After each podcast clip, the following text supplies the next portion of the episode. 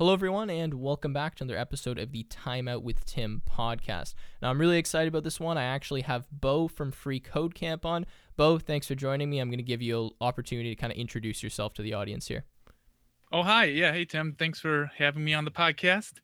I'm Bo Carnes, and I work for freecodecamp.org.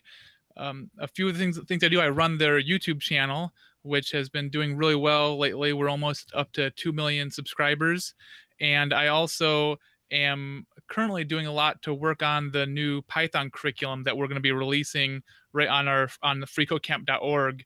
Um, so we have a whole interactive curriculum to learn web development, and we're going to be adding a Python section really soon. That's awesome. Yeah. So I've known Bo for a while, probably over a year now, hasn't it been? Yeah, it's got to be yeah. close to a year. Um, yeah. So Bo actually reached out to me right in kind of my early days of YouTube. I was maybe at you know nine or ten thousand subscribers, uh, and we started working together. And I posted some content on the Free Code Camp channel. Uh, it's an awesome channel, and for anyone that doesn't know what Free Code Camp does, kind of what the goal and some of the different aspects are, do you want to maybe explain that to them? Just give kind of a high level overview of what Free Code Camp is. Yeah, sure. And I'd forgotten your channel was so small when we first started working yeah. together because it's aren't you you're over 200,000 now, right? Yeah, I just passed 250,000, which is absolutely okay. mind-boggling. So yeah. Wow, so it's grown quite a bit. So yeah, so let me talk to you a little bit about Free Code Camp. So our the main thing we have is at freecodecamp.org we have a, an interactive learning curriculum. So uh, there's interactive coding challenges that you can do right in your browser and instructional content and it takes you all the way uh, from knowing nothing to being a full stack developer. So it focuses on javascript html css you also learn uh, stuff on the back end uh, like with node.js uh, react mongodb and there, there's quite a it's very well rounded once you go through the curriculum you'll have a pretty well-rounded education as far as being a full stack developer and it's it's a great place for anybody to start that doesn't know anything about programming and like i said earlier we're we're working on rolling out some new certifications so right now there's six certifications uh, pretty soon we're going to be increasing it to 10 certifications and we're going to be adding additional certifications that focus on teaching Python. And so uh, keep an eye on out for that because that's going to be rolling out pretty soon. And I've been helping out a lot uh, with that. Uh, we also have our YouTube channel, and I'm I'm the one responsible for running the YouTube channel. And on that channel, we post full courses about a variety of technical topics.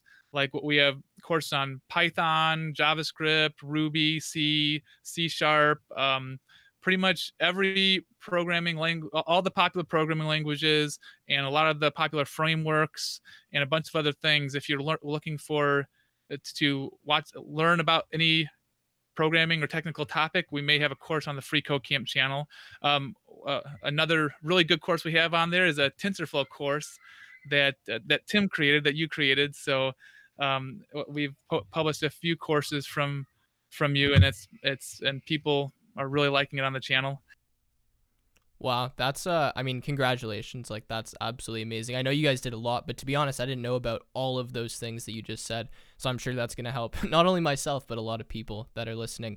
So how long have you guys been doing Free Code Camp for then? Cuz I mean, that's a lot to accomplish. Um I would imagine it's been a few years, but maybe you could speak to kind of how you got started with Free Code Camp because I know actually let me rephrase that. So I know you have this robot channel on YouTube, right? Um, I've checked it out; it's pretty cool. Do you want to first talk about what this robot YouTube channel is, and then how you kind of went? cause was that after you started with Free Code Camp, or was that beforehand? Oh well, yeah. So uh, I the I have a personal YouTube channel called Robot Family, and actually I started it after I was involved with Free Code Camp. So um, do, do you want me to first talk about the robot channel? do you want me to first talk about how I got involved with uh, Free Code Camp? Yeah, sorry, I think I confused myself there because I thought the robot channel was before Free Code Camp, but now that I'm remembering back, because we've talked before, I think you said something, and correct me if I'm wrong, where you had a personal YouTube channel where you were, you know, posting technical courses, uh, and then I guess who was it? Quincy must have approached you, and then you, you got into Free Code Camp. So is that the correct storyline? And then the uh, robot yeah, channel so so yeah. um, there's a lot of YouTube channels to remember. so I I have a uh, a robot toy channel that I'm actively growing right now, but I used to have another channel called JS Nuggets where I would post um, small JavaScript tutorials. Uh, I, I, would publish one tutorial a day, and they would just be like three minute tutorials. And I would try to um, wake up and get the tutorial done like really early in the morning before the rest of my family uh, uh, woke up and, with my kids and stuff. So, and it, it's um, so so how it kind of worked is I, I was I had my own YouTube channel called JS Nuggets, and I was posting these JavaScript tutorials, and eventually, and I had already gone through part of the Free Code Camp curriculum myself, but I hadn't, I wasn't um, contributing anything to Free Code Camp. I just uh, learned a lot by going through the curriculum, and I I posted about my JS Nuggets uh, YouTube channel and the Free Code Camp forum, and and Quincy, who who started Free Code Camp and runs it, uh, saw that post and reached out to me about interviewing me about my YouTube channel on the Free Code Camp channel. And this was back when the Free Code Camp channel only had about 70,000 subscribers. So it was a lot smaller than it is now. And at the end of that conversation, this interview that was for the Free Code Camp channel, uh, Quincy asked if I wanted to start, if, if I'd be interested in posting some of my JavaScript tutorials on the Free Code Camp channel. And at that point, I think my channel was only like 2,000 subscribers, and I saw this free CodeCamp channel that was 70,000 subscribers. So I figured I, I just completely abandoned my uh, my personal channel and started only posting on the free CodeCamp channel, and I um, started and it, it, I quickly became one of the main contributors to the free code camp channel eh, to the point where i kind of took over the channel and this was all as a volunteer i was just doing this as a volunteer. and I started running the the free code camp channel as a volunteer, and I got more and more involved with the free code camp community until um, Quincy asked if uh, if I wanted to come on full time, and uh, I said yes. so so, I, so I, yeah, so it pretty we we're up to um, eight employees with free code camp, and pretty much every employee started out as a contributor and just volunteering time to help help build up the community uh, before uh, being hired on full time and that, that's ex- exactly what i did. So i, I did have um, i had two other uh, software development jobs before i switched over to free code camp but uh, it's been uh, I, I, the other jobs i was at i knew that they were just i knew that they they were just stepping stones to get to the position I really wanted. And then when I got this offer, I knew that this working for Free Code Camp was was uh, the the job that I would was was re- I really wanted. And so I I continued to to work with Free Code Camp and just continue to help help wherever I can to build up the community. Yeah, that's I mean that's amazing. The thing with Free Code Camp that amazes me is the fact that it is, you know, you guys don't try to really generate a profit, right? You're just there for the community. Obviously, you need to pay yourself and run the business, but there's no ads. Like even on these massive technical courses, you would think anyone else would just run ads, um, because why not? But you guys have just built such a strong community of developers. Uh, it really amazes me. And like I remember when you guys first showed me the channel probably last year. You were at just maybe about a million, or you had just hit a million subscribers, and now you're almost at two or just past two. And the community around Free Code Camp just seems so strong. Like even the forum, um, I've met a ton of creators just by looking at Free Code Camp and seeing, oh wow, you know, like Bo featured this guy. Let me reach out to him and see if we can do something. Uh, and you guys really also have helped me. I mean, I honestly can say that my channel probably would not be at the same level it is today without Free Code Camp because you guys reach out to you know, high quality creators that might not have as much, I don't want to say clout, but maybe, you know, yeah, maybe that's the right word to use it uh, on the platform and you showcase them and you tell other people, you know, it's not just about free code camp, it's about learning coding and, and showing all these other channels. So that's well, great. That's, I'm, yeah. I'm happy to hear that you feel like it's helped your channel sure. out a lot. And that's one of our goals is, so we, we post courses from a lot of different contributors on the YouTube channel. And, uh, I mean, we have a few goals with that, but one of them is to bring awareness to really good instructors and and we we hope that people will kind of see see these uh, great instructors on the free code camp channel and then go and then hopefully check out their other their, their other content that they have. So a lot of the people uh, whose courses we post have their own YouTube channel, and uh, we I've heard from uh, quite a few people that have said that that's that it's led to a lot of like post getting a video on the free CodeCamp channel has led to a lot of people finding out about their channel. For sure, yeah, and that's exactly what it did for me, especially when I was at smaller numbers. I would say not as much now, just because you know, just with volume, more people already know about me. But um, back when I was yeah, like nine, ten thousand subscribers, remember the day, like the probably the week after I posted on your channel, my subscriber growth was like double or triple, and I was seeing, you know, that was back when I was getting like 50, 60 subscribers a day, and then the next day I hit like 500 or like 400, and I was like, wow, like that's it's pretty amazing. Um, so I mean, yeah, thanks Bo for all of that, and you know we work together, and it's just a great opportunity to share some content that you know some people might not be able to see on the smaller channels with everyone. So I'm sure a lot of other creators appreciate that.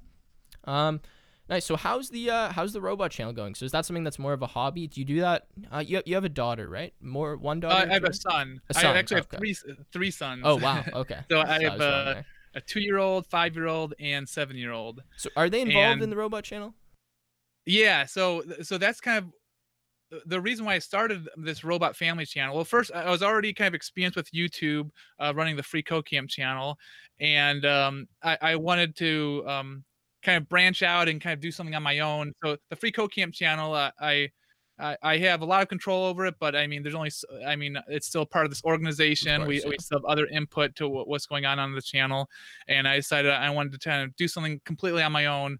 So um, uh, one of the the really I had two main goals for this Robot Family channel, which was to have something fun to do with my kids because because I, I make these videos with my kids, and then I also had the goal of eventually getting robots donated to our mm-hmm. family. so I wanted to get free robots for for for my kids uh, that people that would companies would donate to, so we could feature them on the channel. And uh, I would say we've had success on both fronts. It, it, has been a fun thing to do with the kids, and we've gotten quite a few robots donated.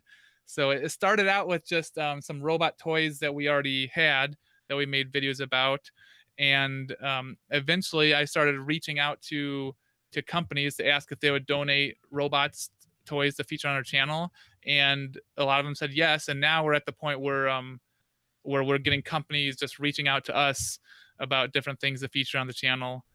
That's, and uh, that's um, awesome, yeah. so it's generally like uh, fun scripted videos where the robots are characters and in, the robots are interacting with each other. And a lot of times my kids will be will be part of the video and like it'll be my kids will be talking to the robots. And uh, it's been it's been really fun. And it's one thing that i wasn't expecting with is that we're, we're starting to actually make some money off the channel too so um now we're getting I, I don't think the so we're kind of more of a toward the younger audience, you know, because featuring my kids, and so it's more of like a kids channel. So I don't think I don't think kids channels get paid as much as like technology channels. So I'm sure um Tech with Tim is probably getting more money CPM, per ad yeah. than uh than than what we're getting on Robot Family. But uh, and then we're also starting to be able to um uh, get when companies reach out to us about featuring their product we're kind of at the level where I can ask for money in addition to the free product. So, so we get the free product and additional money uh, to to feature their product on our channel, and it's been really fun. Yeah, that's awesome. That's that's great to hear. I mean, that's such a cool thing too, because your kids are involved in that, and you guys are growing it together. So that's uh, mm-hmm. that's great to hear. And uh, another, so my seven year old was. Uh, was his was like inspired to uh he wanted to create his own video so now he's actually uh, getting into creating videos completely on his own. Wow. I kind of help him a little bit, but um, I I had an old camera lying around that I let, let be his camera, so he's been uh, inspired to uh, start creating his own videos, and I've been able to even help him do some editing and stuff like that. So it's been a kind of a good learning experience for him too. For sure. And I mean that's a great skill to have regardless of if he's going to continue on YouTube or not to start getting more fluent with technology and you know editing and having something to do. So that's awesome. Um, okay, so what I wanted to ask you now is I know you mentioned that you had some software development jobs before. So I wanted to get what your experience with programming is. So like do you have a degree? Are you, you know, are you a teacher? What what what is your uh, your professional experience maybe? So uh, I I used to be a um high school teacher. Well, I actually taught pretty much every grade. I taught because I, was a special ed teacher, so I could teach elementary, middle, and high school. But my I ended as a high school teacher, and um, uh, while I was I I decided I was kind of ready for something new, so I completed this online degree. So I, I did do I did get a, a degree in um, in software development, but it was through an online school called Western Governors University, and they allow you to work at your own pace. And I was just really ready to be done teaching. I think I was kind of burnt out. So so I was highly motivated to get this degree as quick as possible. So I just I, I did so I did the whole degree in six months because wow. I was so motivated because wow. with with this uh, school um as long as soon as you like pass the test or as soon as you come you can work all the classes at your own pace and as soon as you do everything you need to do for the class you get to pass the class and go to the next class so it's not you don't have to it doesn't take a whole semester you don't have to wait to yeah. complete a whole class so uh yeah i i had some courses transfer in since i already had the teaching degree but uh, i got to this whole course in six months and i wanted to kind of continue to um to improve my skill and also build up my resume and that's when i so I, one way I improved my skills was going through the free code camp curriculum and then one way i was trying to build up my resume was to start that that youtube channel yeah. the that uh, my personal youtube channel. So i started that before i got hired and then i then i started contributing to the free code camp youtube channel before i got hired and um my videos on the free code camp channel ended up getting me an offer to make a video course for a software publishing company called Manning Publications. Yep. Yeah, I know and Manning. So yeah, I created two courses for Manning Publications, kind of that was kind of based on what I'd already done with Free Code Camp. And I think when I got my first software job, I just had the I was just almost done with my first course for Manning Publications. So my teaching year ended, and like toward the end of the last my last semester of teaching, I just started uh, uh, like looking for software jobs they can they could transition to right when the teaching year ended and and it really worked out. So i, I actually use a strategy um, that, that, i had heard about of just um, when i went to get my first software job i i cold emailed a lot of software developers in the city that i wanted to work in which happened to not be the city I was living in. We went to uh, I live in Michigan. Okay. And we lived on the east side of the state at the time but I knew that I wanted to move to the west side of the state to be closer to family. So I cold emailed a bunch of software developers in the city we wanted to live in and just asked them if I if we could have coffee together. Wow. And I told them I, I was just wanted to ask them questions about the, the industry. And so then I, I would plan day trips over to um the other uh, to, to the city which is grand rapids and I, I would just have like meetings back to back uh like i would meet with seven people in one day and uh and so and i would just like ask them questions about about the software in- industry and just trying to kind of network and build build relationships and and then it it, it worked out actually. Um i ended up um uh, the the job i got multiple job i ended up getting multiple job offers at one time i think it was partly because of all the like the YouTube videos I had, this Manning publication course, and I had different way things of, sh- and I had some personal projects I developed. So I had all these things that I could put on my resume to show that I knew what I was doing. And so I was able to get multiple job offers, and and one of the job offers was from a company that I got the job interview. Uh, actually, you know, I think it was two of the companies I got the interview because of just meeting with people like that. The job offer uh, and the job I actually took, I didn't actually meet with the person, but then um, uh, but it helped me negotiate for a higher salary with sure. that person because I had these other job offers. And then I mentioned I had a second job before I was working with Free Code Camp. And the second job I had was at a company of someone I had met with the CEO of that company in my initial exploratory phase when I was meeting with all these people and these software developers in the industry. One of them was the CEO of this. It was, it was pretty small uh, software uh, company in, in, Grand Rapids, and so it kind of worked. In some ways, it worked out. So it was like way later after our initial meeting, but you don't know um, when you're like connecting with people and developing your relationships. You don't know when that could possibly pay off in the future. So Wow, that's uh yeah, I mean that's a pretty cool story and I mean that's uh, such initiative too, right?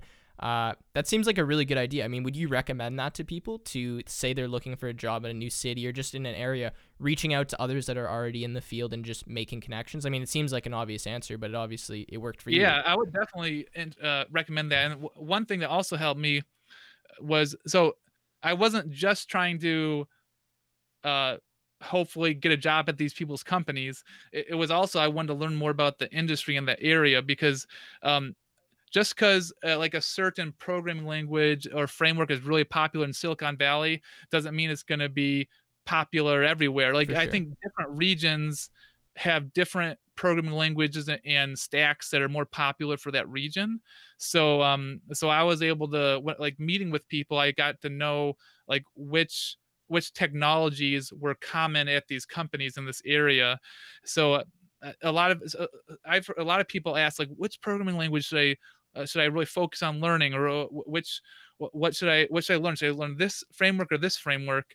Um, and I think some of it depends on what companies use in the area that you want to get a job in. So first you should kind of determine where you want to get the job and then you can you can find out what programming languages are used in that area and that can kind of help guide you on which things to learn first. I mean i definitely recommend learning uh, javascript first. I think that that's a good but almost every company uses javascript because it's used in every website and even uh, can be used on the back end.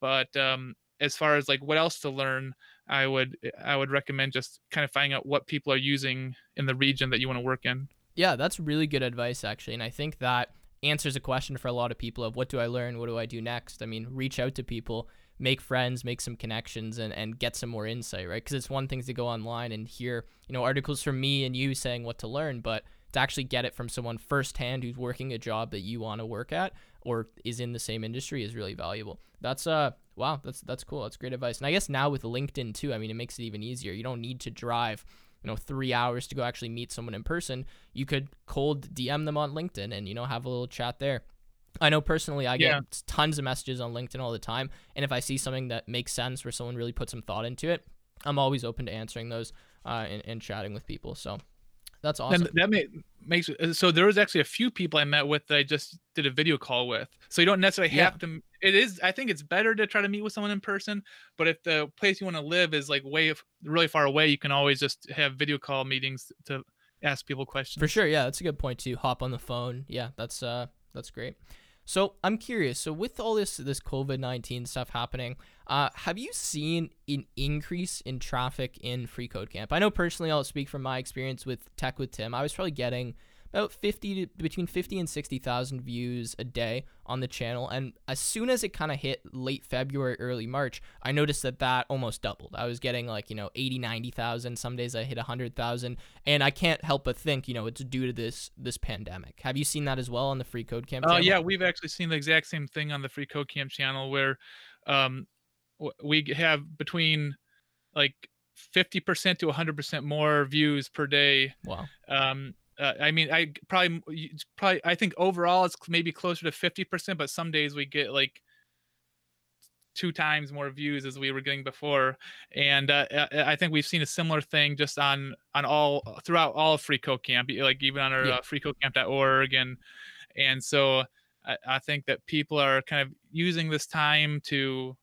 to to a lot of people are trying to take advantage of this time where you, uh, there's not a lot of other things to do to improve their skills and and it's possible i mean I, it's hard to know the reasons that mm-hmm. everyone has but i mean some people probably ha- have lost their jobs because of this and are looking to get a skill that's that's more likely to um to to be around for longer for sure because i know um i think I, I definitely have heard of software developers losing their jobs because of this uh, this pandemic, but I, I think it's less common. So if you're in the software industry, uh, there's more opportunities to work remotely and to continue working despite um, everything with besides despite having to stay at home and stuff like that. So it kind of insulates you from some of the some of the bad things that are happening to a lot of other people. Yeah for sure. Um I mean, I would also say some software companies, I mean, take Shopify or something, for example, right, have seen massive increases to the point where they've had to hire more people. So I think the software industry is one of the only ones that really has kind of come away, not, I don't want to say untouched, but relatively, you know, untouched. If anything, I like companies like Zoom, for example, that have, you know, gone up like tens of thousands of percent in stock price, which is ridiculous. Actually, don't hold me to that because I don't know if that's true. But anyways, just massive booms. So that's pretty Yeah, crazy. and Um, for me, like, because I was already working from home before before this happened. I mean, I did change a little bit where uh, I would sometimes go into a co-working space, uh, but to to work. But then I had to stop doing that because everyone since yeah. we were had to stay at home. But it wasn't it didn't affect me as much as it affected a lot of people. Yeah, for sure. I'd say the exact same for me. I mean, like, as much as I was a student beforehand, like, I'll be honest, I didn't, you know, go out that much, go to too many classes. And for me now, I just, I work at home anyways, right? I do the YouTube videos from home. My internship's going to be remote now. So it really, it, it doesn't seem to affect me too much. And for many other people I know in the space, they don't seem to be too affected, although I guess that's situation by situation. Uh, One thing that was different for me though, I some people I've heard just have a lot more time to learn things and improve things. I think that's why we're seeing this yeah, uptick on on our channels. Me, I have a lot less time because we have the three kids. So yeah, um yeah. they're all home from school and so I have to do a lot more helping with the kids and uh so uh, it's it's been worse for my productivity. Yeah, I, I would imagine. I mean, I think a lot of people would probably say that as well. Regardless if they have more time, their productivity would likely be decreased. I mean, for me, I know personally I work better, you know, alone, kind of isolated without any distractions. And even just being back at home, right? It's so easy to, you know, go upstairs and talk to your family. Not that that's a bad thing. Or like, you know, have people bugging you or wh- whatever it is. So that's interesting to consider. So I guess none of your kids, like, they're all at home. Uh, is your wife at home or is it just you that's uh, dealing with that?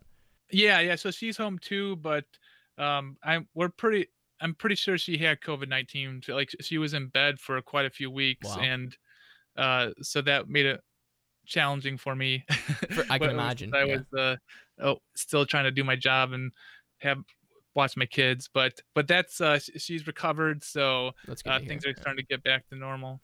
Yeah, for sure. That's nice. So I guess since we're you know we're on this thing of education, people learning more, um, developing new skills, I wanted to ask you, and I guess you probably have a good perspective because you were a high school teacher and you did the the uh, I guess the free code camp curriculum and this online course and stuff. Would you say that free code camp is meant to be a substitute for a formal education, or more of something that's on top of that, something else that you can do?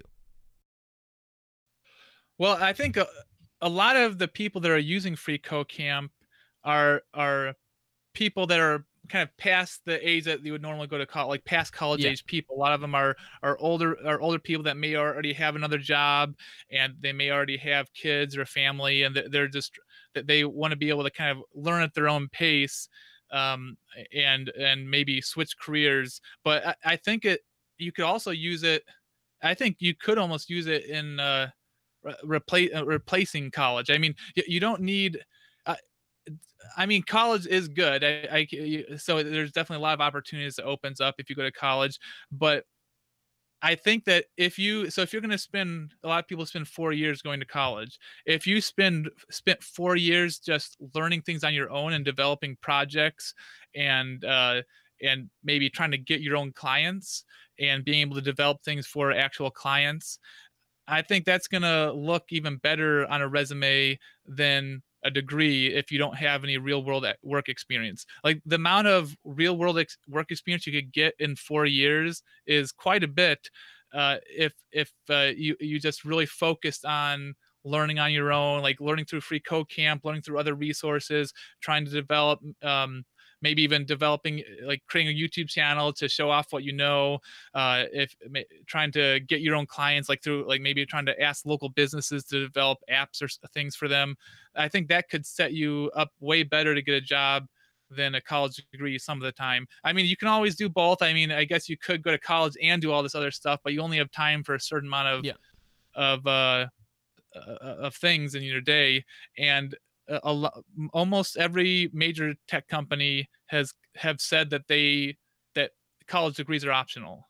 Like apple google uh, they're all saying that it- we're mainly looking for what you can what you, what what you can do and what you can produce and what you know and uh, i mean it's it's always gonna like if all things being equal if if one person if two people have projects that are just as good and one person has a degree and the other person doesn't i mean the person with a degree is going to be able to get the job but there's still a lot of opportunities for people to learn what they need to know to get a job without getting a college degree yeah, I 100% agree with that. What I going back to one of your earlier points, what I usually say is, you know, if you have the opportunity to go to college or university and, you know, you're not going to be going into crazy debt, it makes sense for your situation, I would recommend you do that. But I also don't think that it's, you know, a gatekeeping thing. If you don't go, so long as you're willing to put in the time you would have put in if you had gone, working on other things, like you said, you know, getting clients, a YouTube channel, projects, building those skills, I think, again, agreeing with you that you're probably going to be even more set up.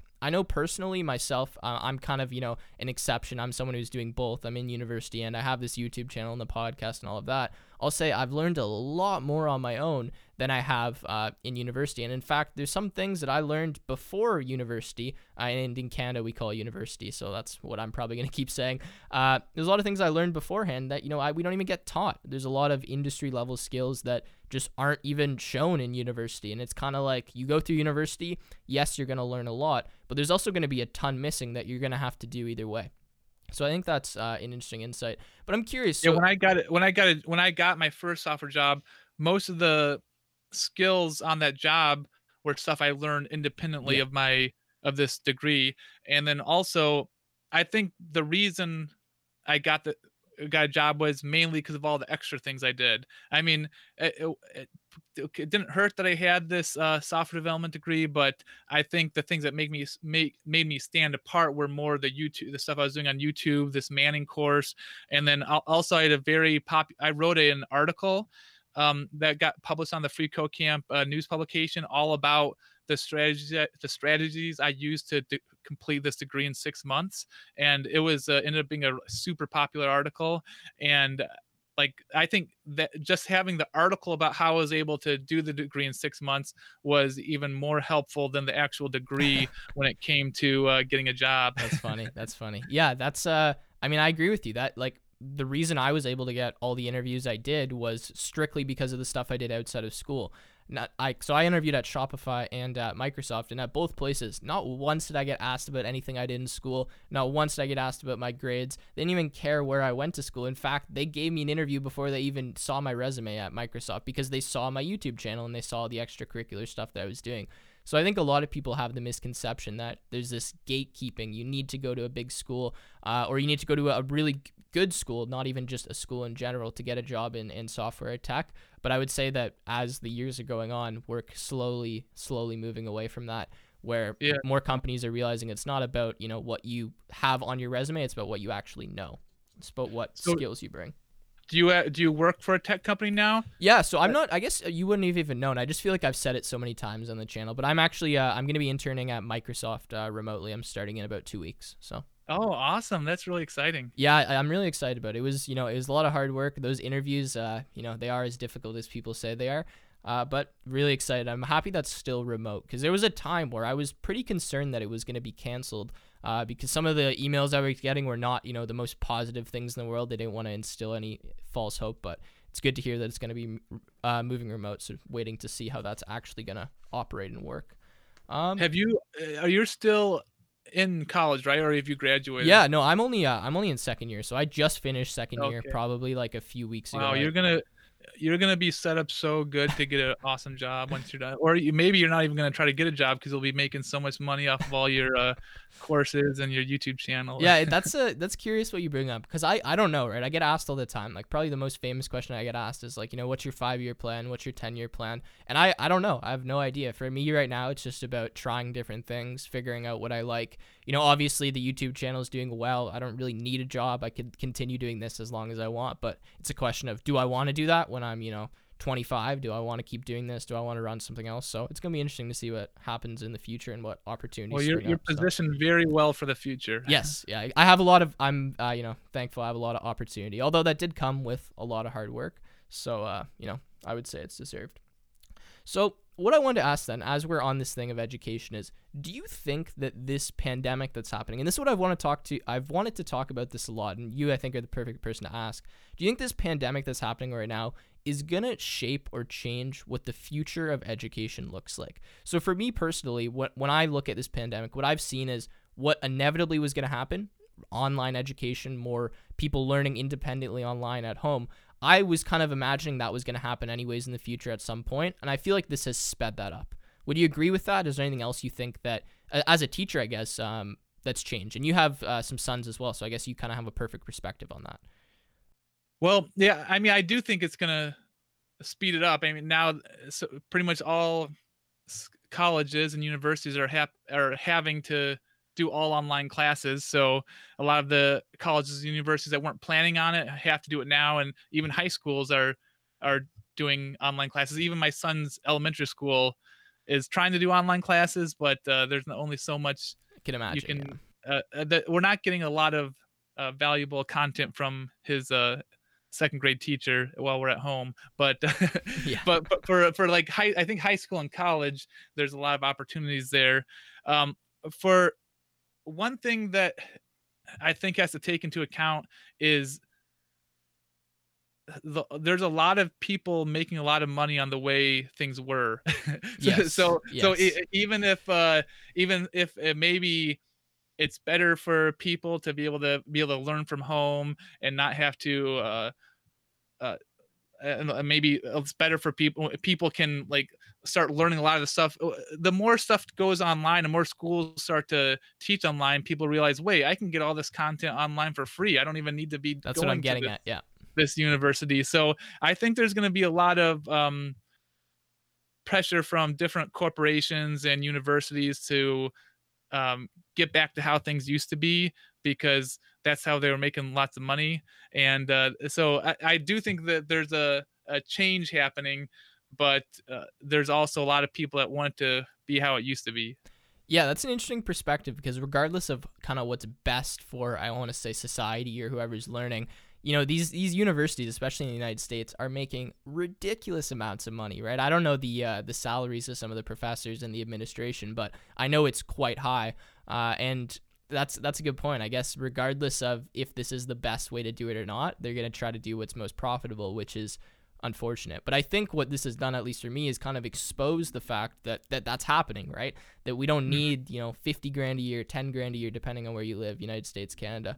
Um, to get this kind of education. I mean, there's platforms like Free Code Camp. There's amazing courses. I mean, I have education stuff I put online, and from what I've heard, and maybe you have the same perspective, a lot of people would say that some of these online resources are way more valuable than anything you get in class. Whether it's the quality of teaching, I know personally, like I pay a lot of. I don't personally pay. My parents pay. I'll be uh, strict clear about that for university, and uh, I feel as though a lot of my professors are not adequate teachers. I'm sure they're very smart. They definitely know what they're talking about. But when it comes to actually teaching that to someone else, uh, I notice a lot of times that they don't have that skills. Or some of them hardly even speak English, and that's not to be you know racist or anything like that. It's just it is very difficult as a student to sit in a classroom and listen to someone for two hours that that doesn't have the skill to actually teach you something effectively. Whereas online, you know, if you don't like something, you you can pause a video, you can rewind, uh, you can really understand something, and I think that is what's we're gonna move forward uh, in the mm-hmm. future. But yeah. Well, yeah, it's definitely it's hard for professors at a university really compete with what's out there online because like for instance we we po- one course we have on the free code camp youtube channel is called python for everyone and it was created by uh, someone kind of known as he's his he's known as dr chuck and uh, he's he's a professor at the university of michigan which is a, kind of a top level school yeah. so this is like a uh, like a super well respected professor at a top level school teaching python and it's it's a this is like a i think it's a 12 hour course that you can you can learn it, it, online there's free there's free courses from the top instructors on the in the world on most topics uh, tons of tons of uh, top universities have released videos of courses online MIT, for free yeah. for anybody to watch so it's it's really like just your uh, average professor at a uh, university can't really match the the teaching skill uh, as the like the top teacher in the world that's able to publish their course online that they just have to record it one time then people can continue watching it over and over again. So the the real the the main benefit of the i think that there is the main benefit of a in-person in, in-person courses are like interacting face to face. You can kind of uh, ask questions quicker but now you can even it's becoming more common to be able to ask questions online like on yeah. the like with free code camp with the forum you can ask questions right away but you still I mean, networking is very important. So when you go to a university, it gives you a chance to really meet other meet other students, meet the staff, and that can lead to opportunities in the future. So I think one thing, if you're not going to go to an, a university or like an in-person cl- classes, you have to try extra hard to still develop relationships that can help you uh, in your career. For sure. Yeah. And that's what I say as well. I think a big thing for me that I notice with people that maybe don't go or do go is uh, motivation, right? At least when you're going to a school, you know, regardless of if this is a good thing or bad thing, you're kind of being forced to do something, right? Like you have deadlines, you have someone who's kind of on your ass saying, do this, do that. You have these classes, you have a structured system. Whereas if you don't go and you're not enrolled in some formal education, you kind of have to take that all on yourself. And I think a lot of people don't appreciate that a structured learning environment, regardless if you can find the information online or not, is really helpful to a lot of people because they might not even know what course to do next. They might not, you know, for me, uh, the example I always use is let's say I didn't go to university. You know, I'm sure I would be fine, but would I learn these fundamental math skills that I'm learning in university? Probably not. And that's not because, you know, it's not that I didn't want to learn them. I probably just wouldn't even know to to go do that, right? And the mm-hmm. socialization is a great thing too. Um, you know, some of my best friends I've met in a university campus. There's people that I'll know for a lifetime that I've met on campus uh, that have really, you know, changed my life. And you can't get that if you're just, you know, sitting in your basement coding the entire time. Well, I, am sure you could if you go out and do that, but it is a level of an initiative that you have to take upon yourself that I don't think everyone does, right? So. Well, yeah, I, I met my wife at my in-person university, so yeah, exactly. There's a lot of there's uh, there's a lot of good things about going to an in-person place and meeting people, but I think that you can you can find ways to supplement those things uh, if you try hard enough. Yeah, and that's what I'm trying to get at is like, you know, university is not necessary, but if you're going to decide not to go, I think you have to at least have the understanding that there's some things you're going to have to take on yourself, some initiatives you're going to have to do that otherwise would have kind of just already happened without you having to really think about them. Um, so what I wanted to ask you then, since we're on this topic, is if you were, say, like an elementary student or a high school student today, and you knew you wanted to be a software engineer, a software developer, what path do you think you would take? You know, knowing what you know now, um, having the experiences, going through and seeing some, di- like I'm sure you've seen millions of students and heard their stories. Uh, what would you decide to do? Would you go to university? Would you do a boot camp? Would you do the free code camp? Is what would your path be? Um, well, yeah, personally, I was kind of a late to start because, uh, like I said, I'd already had another career. Actually, yeah. I had two careers before I went to, to software development. But if I knew when I was in high school that that was exact, that's what I wanted to do, and I guess knowing everything I know now, I I probably, I probably would try to do it on my own first. Uh, as far as I would probably say, I'm going to take maybe two years before I start a university course just to see what I can learn on my own and what can develop on my own. And, and then after the two years, if I felt like I was really, um, I would kind of reassess after two years to see if, if did it was I able to, um, kind of de- develop my resume and build up things that that a potential employer would want. And if things were going well, I would probably just continue that. So I, I don't think I would recommend people start with the the four year university. And I guess another option would be uh, and you can also start at a community college, which is going to be a lot cheaper to yeah. start out at, and it, it, could kind of like starting at a community college would kind of still get you start earning some credits, but it wouldn't cost as much, and then maybe you would still have a lot more time to be able to to learn on your own. But I think no matter what you're doing you should be learning on your own. Even if you're going to university um, you need to have something that's going to help you stand apart.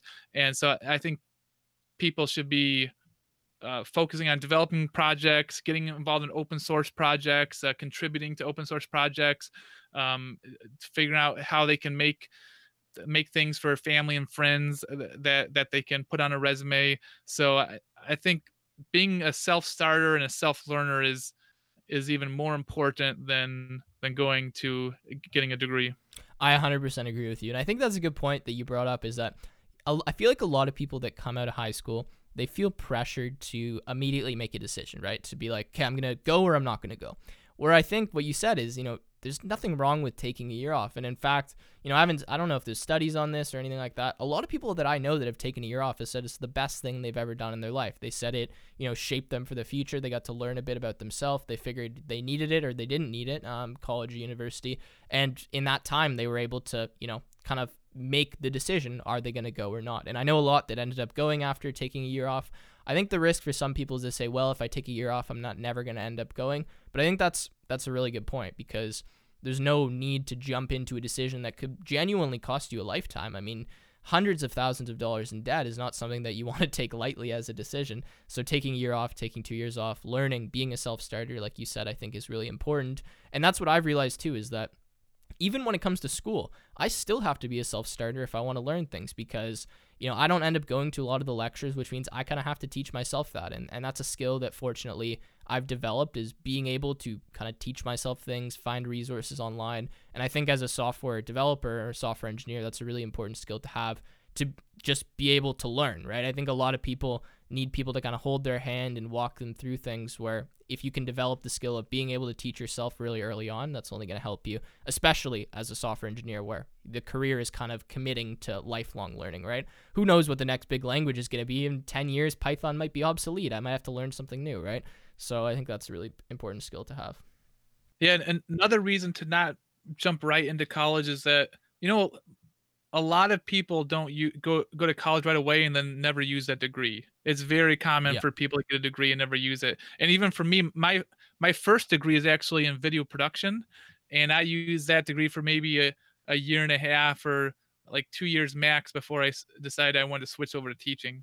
so wow, that's well, uh, I, that I guess that makes sense. You make a lot of videos, so uh, maybe yeah, that's so, where some of the skill comes I, from. so I actually have three degrees, and I'm able to use them all now. So I had video production, teaching, and software development, and now I'm able to combine all those things into uh, creating software instructional content. Well, that is like the perfect combination you could possibly have for uh, for what you're yeah. doing. That's wow. I just didn't know at the time where it was going to end up, so but it, kind of it did work out. That's funny. Yeah, that's actually wow. That uh, I guess it worked out pretty perfectly. Um, so what I wanted to ask then, I mean, you're a teacher, you've taught many people, you see, you have own, run the Free Code Camp channel. I see a lot of beginners making mistakes in programming. I wanted to ask you, what do you think the number one mistake is you see from someone who's just starting to learn coding? Someone who's getting into the field, that you know, they want to be a software developer, they want to make games, whatever it is. What is it? What's are some fundamental mistakes that you see uh, for, commonly from those people?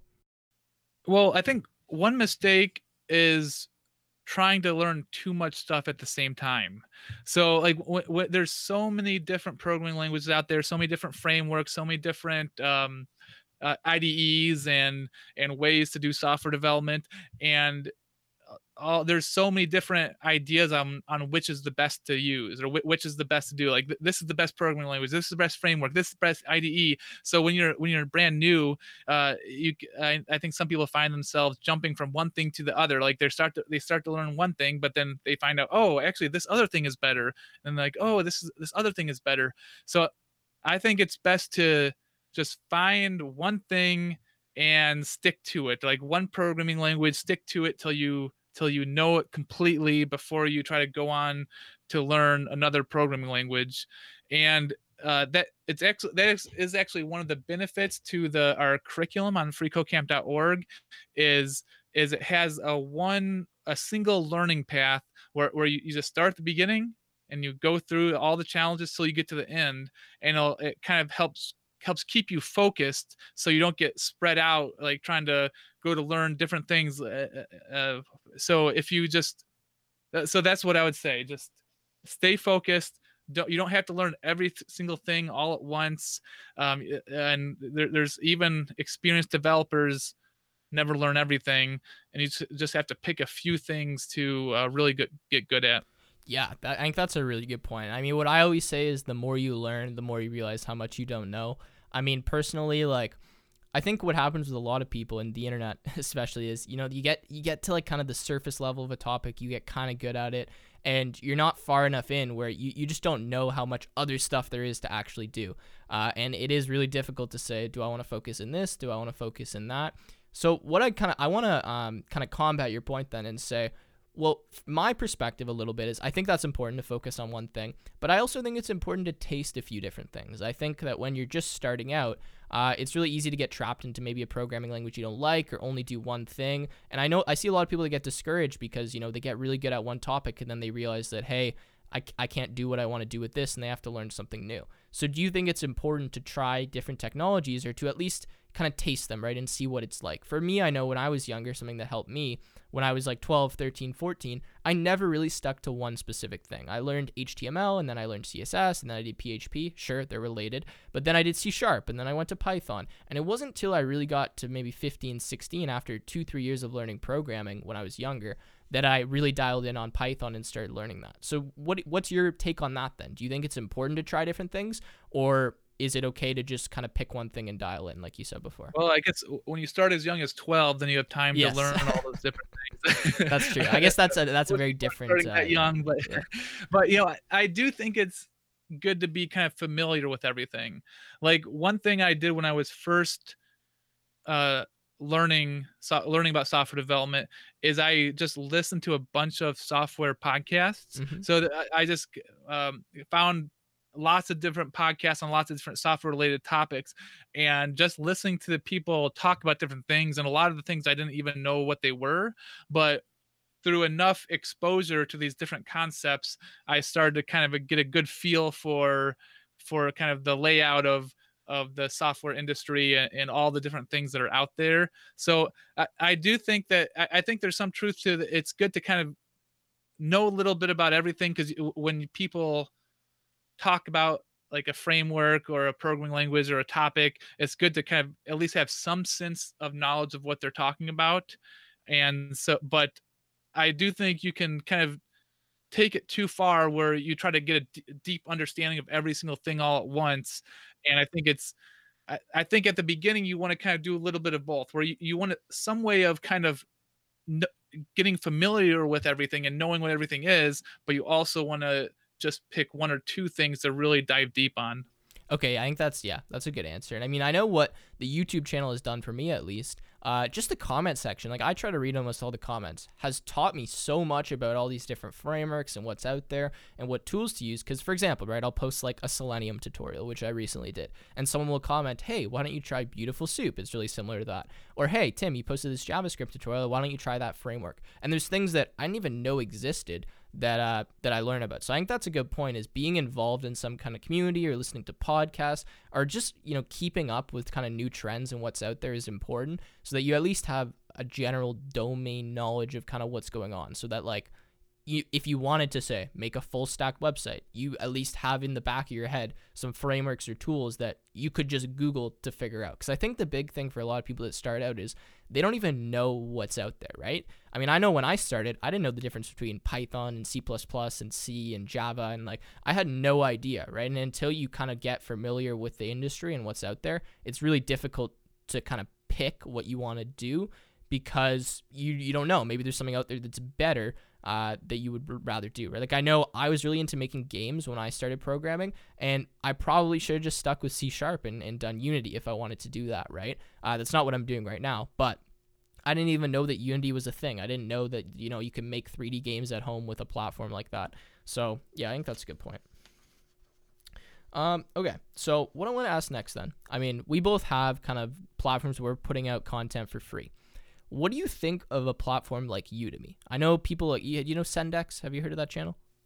Yeah. Yeah, I know he spoke out about this a while ago. Uh, a lot of other creators said they don't like the Udemy platform. They kind of refuse to put courses on there. So I was curious, like, what's your opinion of a platform like Udemy, especially when it relates to software engineering?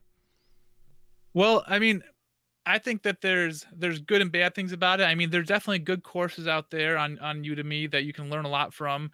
But one thing I think you should always check first. So a lot of the top courses on Udemy, we have free courses on the free CodeCamp channel on that same topic. Yeah. So th- there's a lot of free content out there that that's actually high quality content that's um that could be just as good as some some paid content and also uh so one so i've tried to get um courses for the free CodeCamp channel from a lot of different sources and one thing i've done is is is checked like I've checked the free courses on Udemy and I thought, well, if people are posting a f- course for free on Udemy, they're probably would be interested in sharing that with the free CodeCamp channel.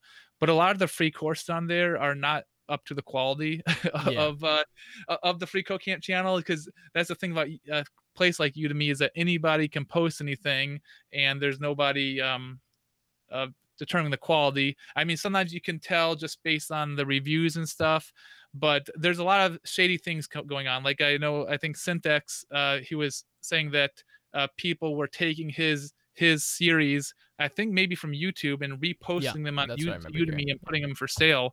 And so, and Udemy doesn't seem to care that much about that. The, the, the, the company as a whole doesn't seem to be that concerned about plagiarism because they still get money either way. So I don't think I don't think it's the best company. Um, but I think like I'm not going to say that you should never never get a course on yeah. Udemy because I think some of the individual creators that are putting courses on there, they're actually really good people. They're really good. They can make really good courses. Um, so just because the company itself has shady business practices, the the the creators aren't necessarily uh, don't necessarily have shady business practices, and there's definitely a lot of good creators posting courses on there. I would say first see what's available for free before you um, before you you go to to pay for something and and just keep in mind that some of the free stuff on Udemy isn't really that aren't isn't really that good mater- of material. Yeah, I I mean I 100% agree with that. And I also know like I'm not a fan of the companies that do stuff like post a course for, you know, $300 and then put on sale for like 8 bucks. Like that to me is just a little bit misleading sometimes. Um so I'm not a huge fan of Udemy, but I do agree with you. I think that I know I personally know people that post courses on Udemy that have had great success that, you know, people love their course. It's it's paid, they love it, it's great. But then same thing, you know, there's no reason for all I know, there's courses of mine that are on Udemy right now that people are just profiting off of. And I know sentdex was saying that it's very difficult with plagiarism across borders, right? Because I think I think Udemy is an Indian company.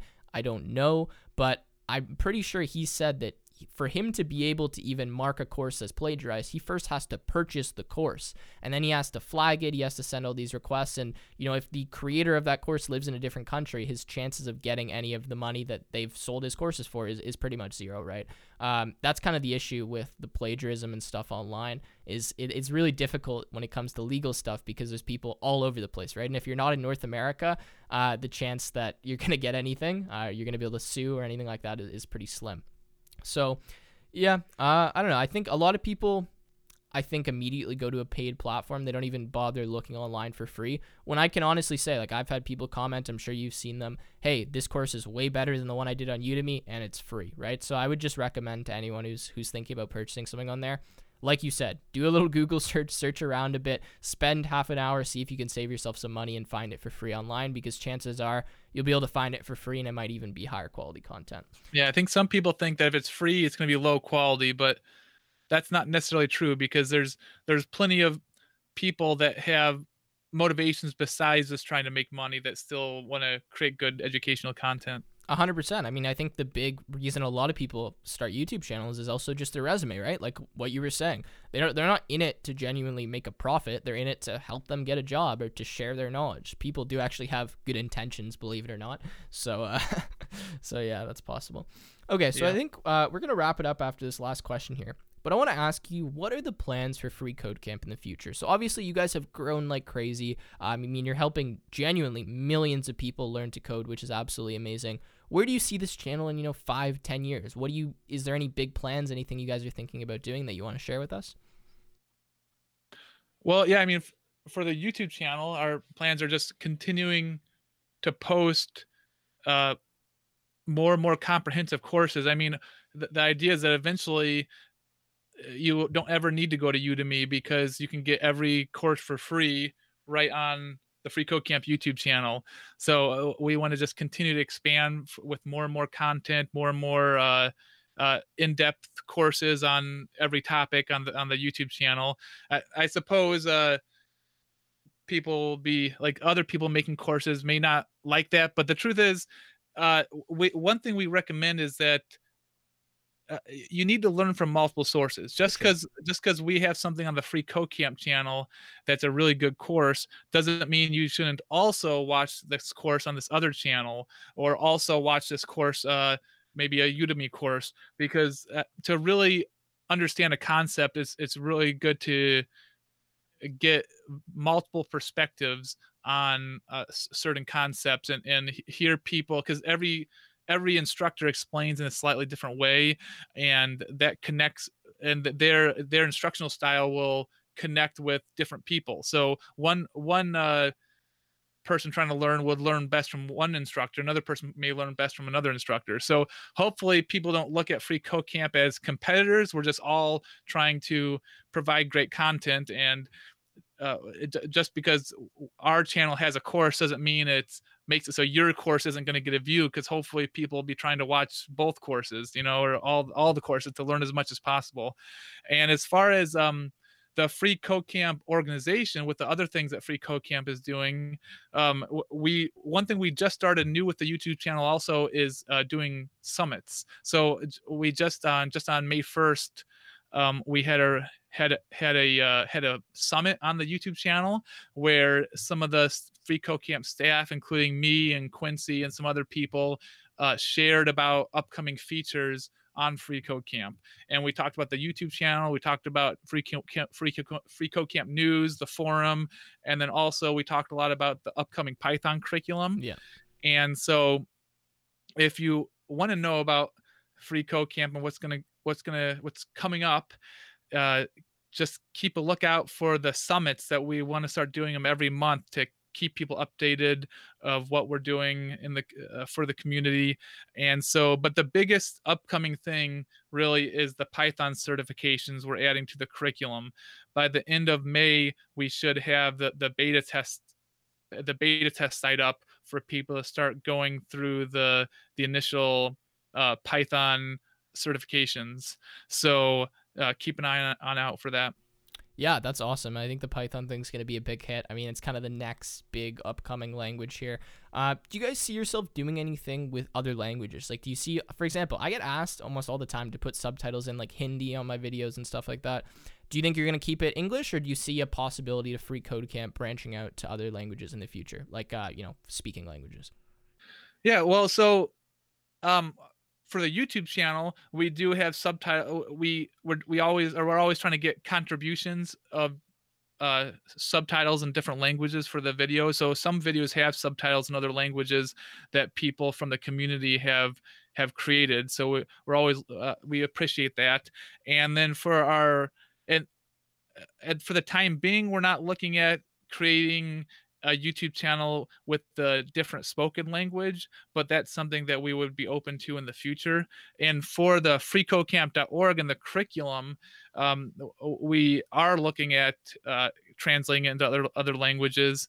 And one that that's um, we all already have almost complete is a Chinese version. Oh wow! So uh, we do have a, a Chinese version of of Free Code Camp, and uh, we have uh, one of our staff members actually is from China and lives in China and is kind of heading that up and get, getting the, the Chinese version of Free Code Camp going, and we are eventually going to have Free Code Camp in like the top five world languages, or maybe it's the top seven. I can't remember off the top of my head now, but yeah, we do want to make this make free coding education as available as widely as possible to everyone all, all over the world. That's amazing. All right, Beau, I think we're going to wrap it up here. Thank you so much for coming on the podcast. I definitely, you know, learned a lot about Free Code Camp and kind of your background, which was really cool to hear. Uh, hopefully we can do this again in the future and maybe we'll have uh, Quincy on as well. Yeah, thanks for having me. I enjoyed it. Awesome.